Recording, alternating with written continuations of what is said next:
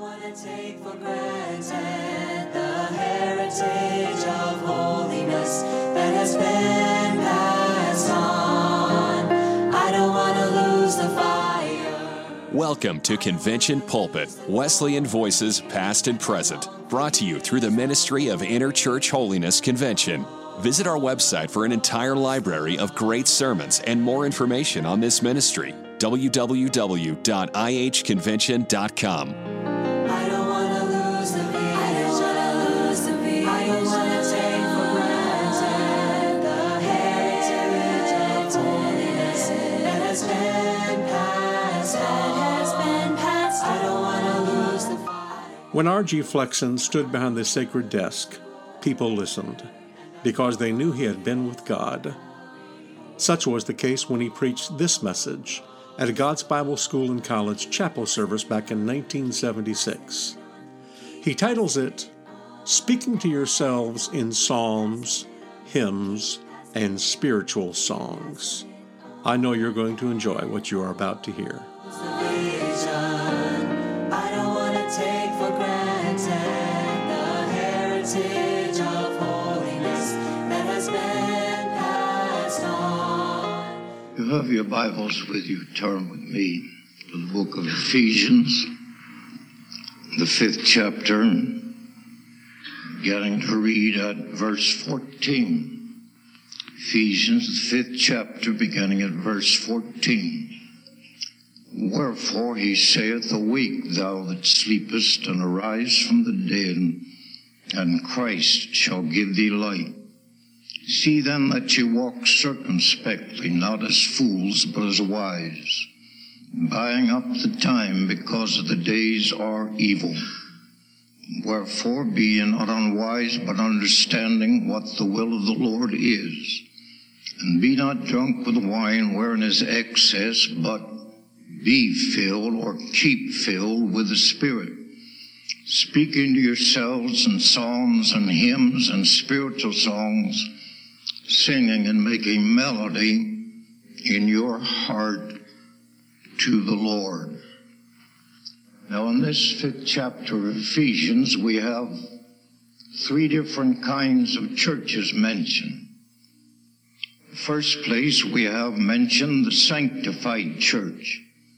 If you'll turn to verse twenty-six, it says that he might sanctify and cleanse it with a washing of water by the word.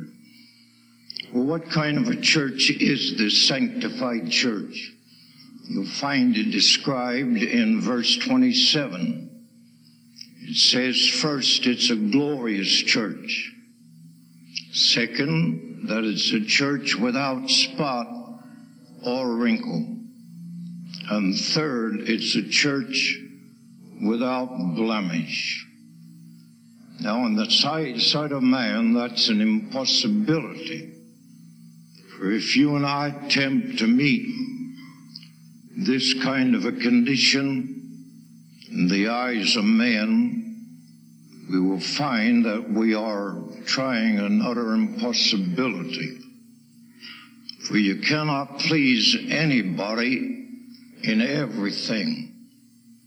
Nor can you please everybody in even one thing. Thank God we can please God in everything. If we're willing to mind Him, we can please Him in everything. But then we have in the next place a satisfied church. You find this in verses twenty-five through thirty-two. And first, it tells us in verse thirty-five that he's, his church is satisfied with a person. And that person is Jesus Christ. Second, it's satisfied with his provisions. You'll find that in verse twenty-nine. And third, you'll find that it's satisfied with a prospect. You'll find that in verse twenty-seven, where he's going to present us to himself. This glorious church without spot or wrinkle or any such thing. This morning I'm noticing the Spirit-filled church, especially. The Spirit-filled church. You notice some things about the Spirit-filled church, if you will. In the first place, if you turn to verse fourteen, we find that it's a living church. He said, "Awake, thou that sleepest, and arise from the dead." The Spirit-filled church is alive. It's a living church. In the second place, I noticed that it's a, a church that's awake. It's not asleep. You find that also in verse fourteen, "Awake, thou that sleepest." Too many churches are sleeping today. They're in a stupor, and uh, they're not accomplishing much for God. But the spiritual church, or Spirit-filled church, is a church that's awake. And then we find that it's a well-informed church. You find that also in verse fourteen. "And Christ shall give thee light." If you do not walk in every ray of light God gives you, you're soon going to find you walking in darkness.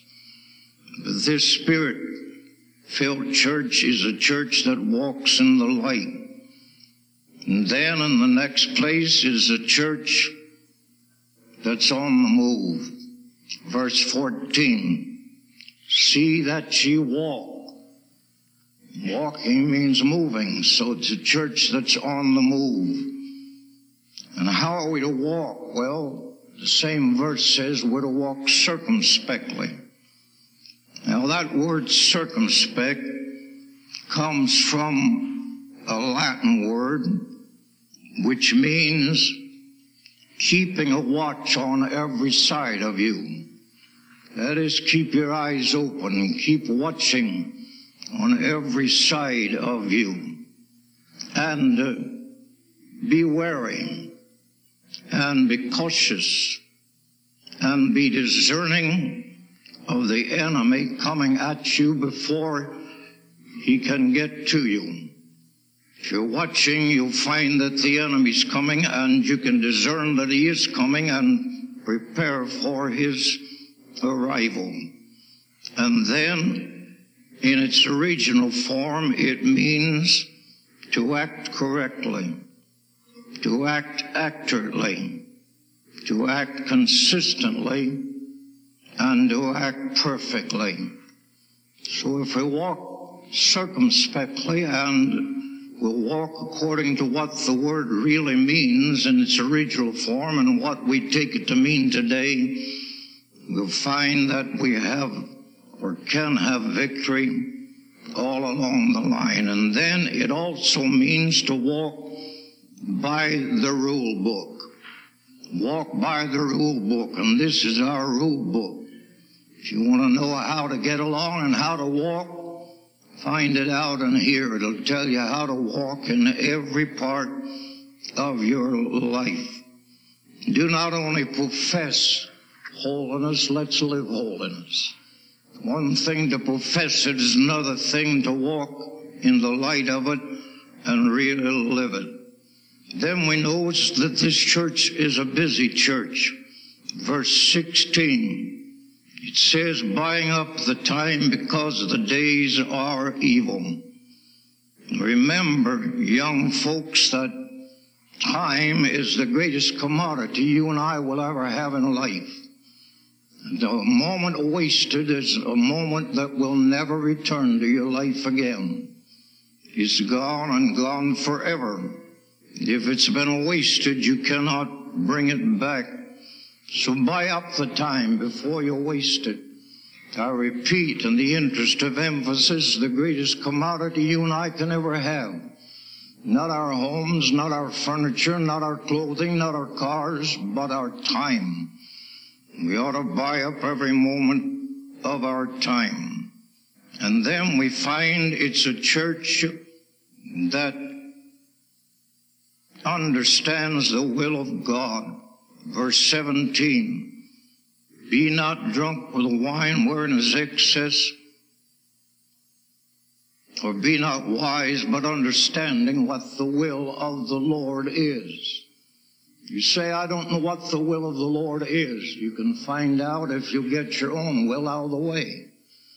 Get your own will out of the way, then God can reveal His will to you. But God can't reveal His will to us till our own wills are out of the way and completely given over to Him. And then it's a steadfast church. You'll find that in verse eighteen. Be not drunk with wine wherein is excess, but be filled with the Spirit. Now that word be is an effective verb. It has several roots from which it springs, and it has several different meanings.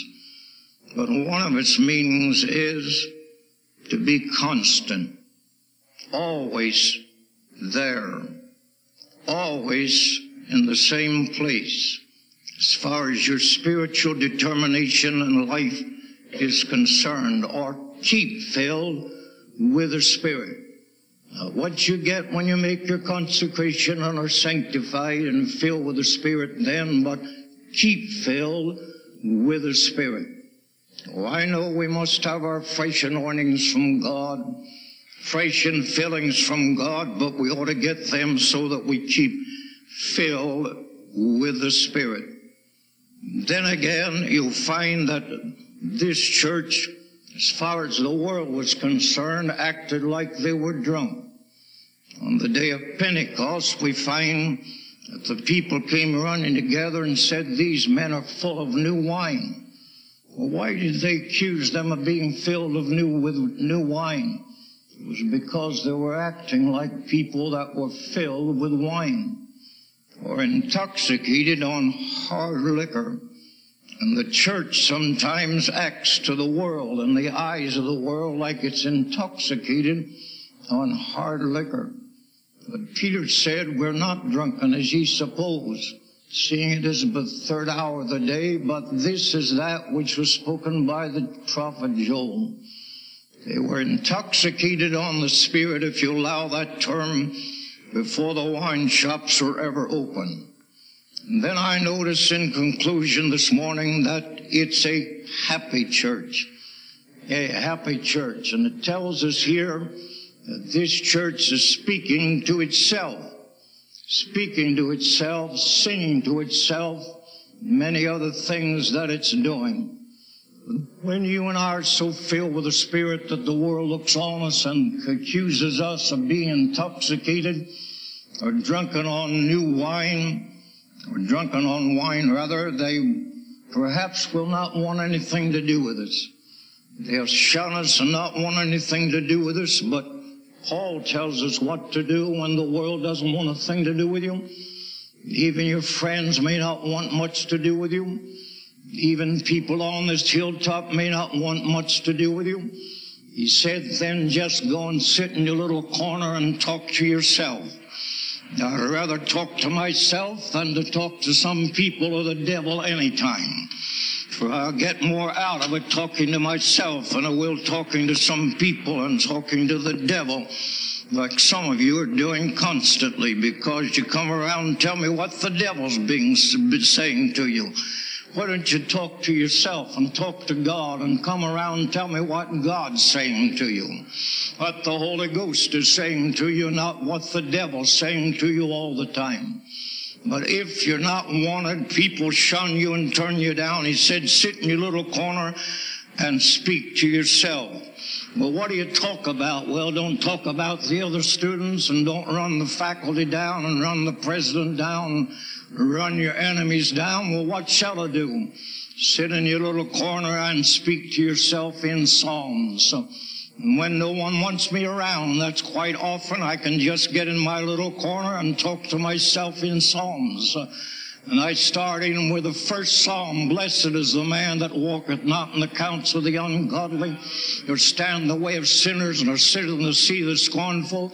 But his delight is in the law of the Lord, and in his law doth he meditate day and night. And he shall be like a tree that's planted by the rivers of water, that bringeth forth his fruit in due season. His leaf also shall never dry up, and whatsoever he doeth shall prosper." When I get through with that song, I can start in with another one. The Lord is my shepherd. I shall not want. He maketh me to lie down in green pastures. He leadeth me beside the still waters. He restoreth my soul. He leadeth me in the paths of righteousness for his name's sake.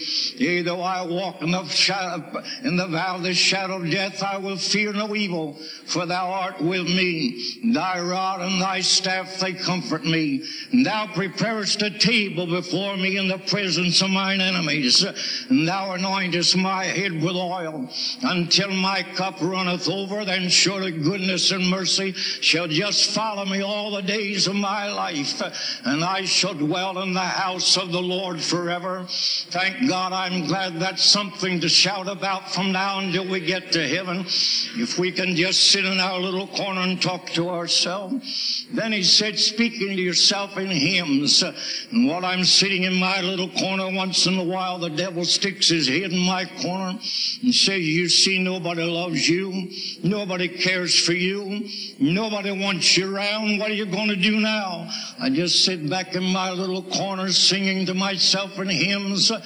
Jesus, lover of my soul, let me to thy bosom fly. Then he sticks his head in my corner and says, yes, but I'm on your track. I'm going to get you this time. You have no hiding place. What are you going to do now?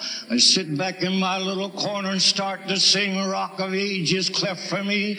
Let me hide myself in thee. Then he sticks his head in my corner and says, yes, but you have no foundation for your salvation. You have no foundation to stand on. What are you going to do now? I just sit back in my little corner and sing, there's a fountain filled with blood, drawn from Emmanuel's veins, and sinners plunge beneath that flood, lose all their guilty stains. Then he sticks his head in my corner and says, yes, but your feelings all gone. You don't have any feelings left. What are you going to do now? I sit back in my little corner and start to sing, his oath, his covenant, his blood support me in the whelming flood.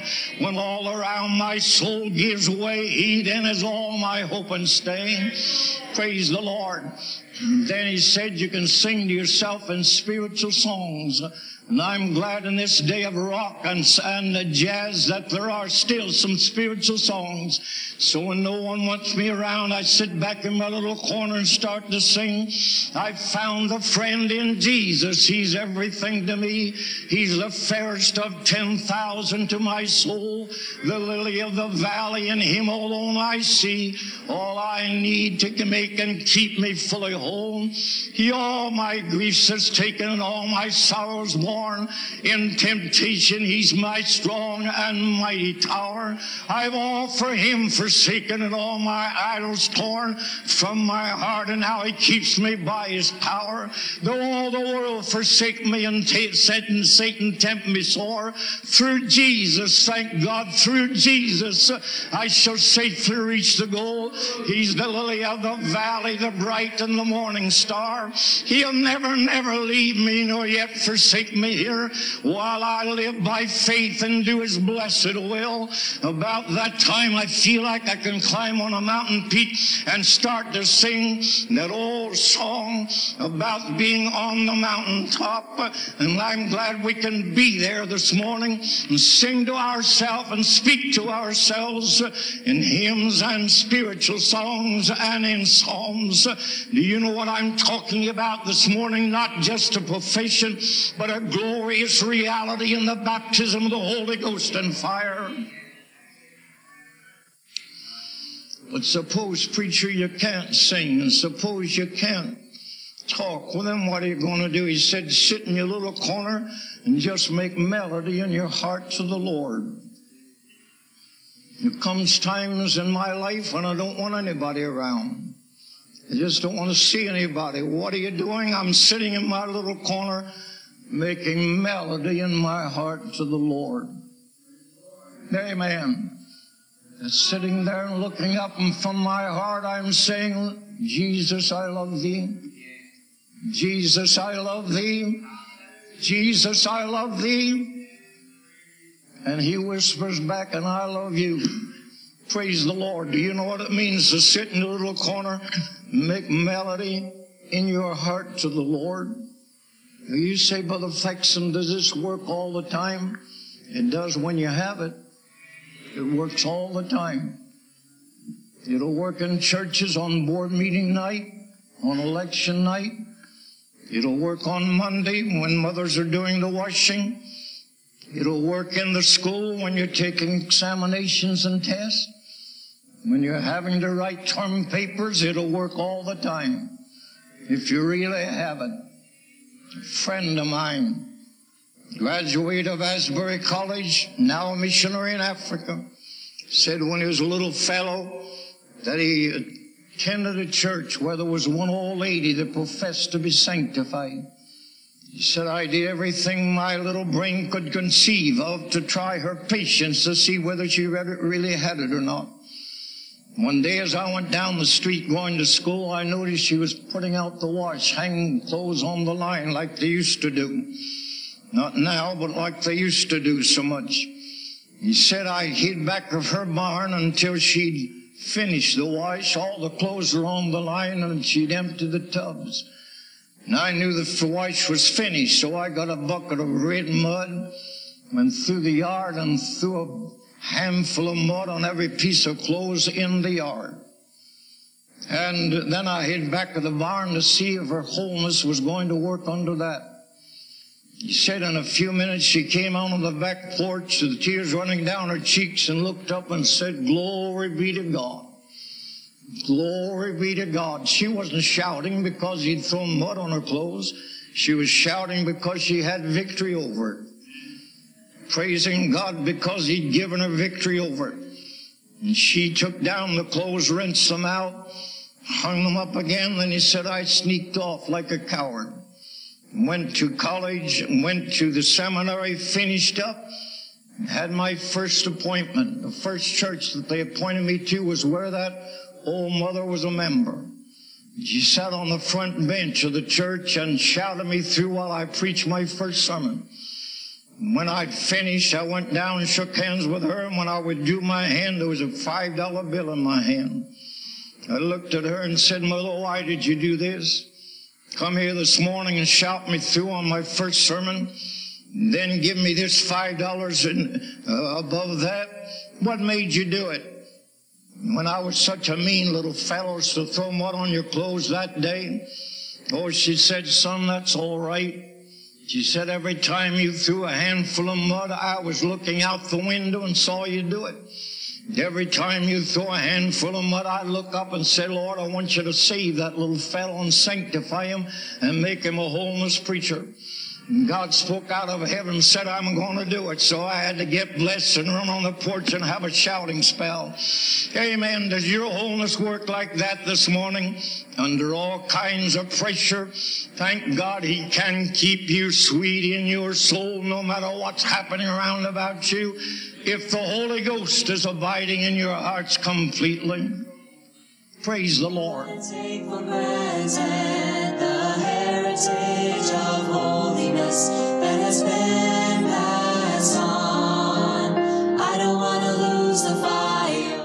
Thank you for listening to Convention Pulpit, a ministry of Interchurch Holiness Convention, featuring Wesleyan voices past and present. For more sermons or for more information, visit w w w dot i h convention dot com. This ministry is made possible through the financial support of our listeners. You may give online at i h convention dot com or send your donation to I H C, Post Office Box ninety-nine, New Berlin, Pennsylvania, one seven eight five five, U S A.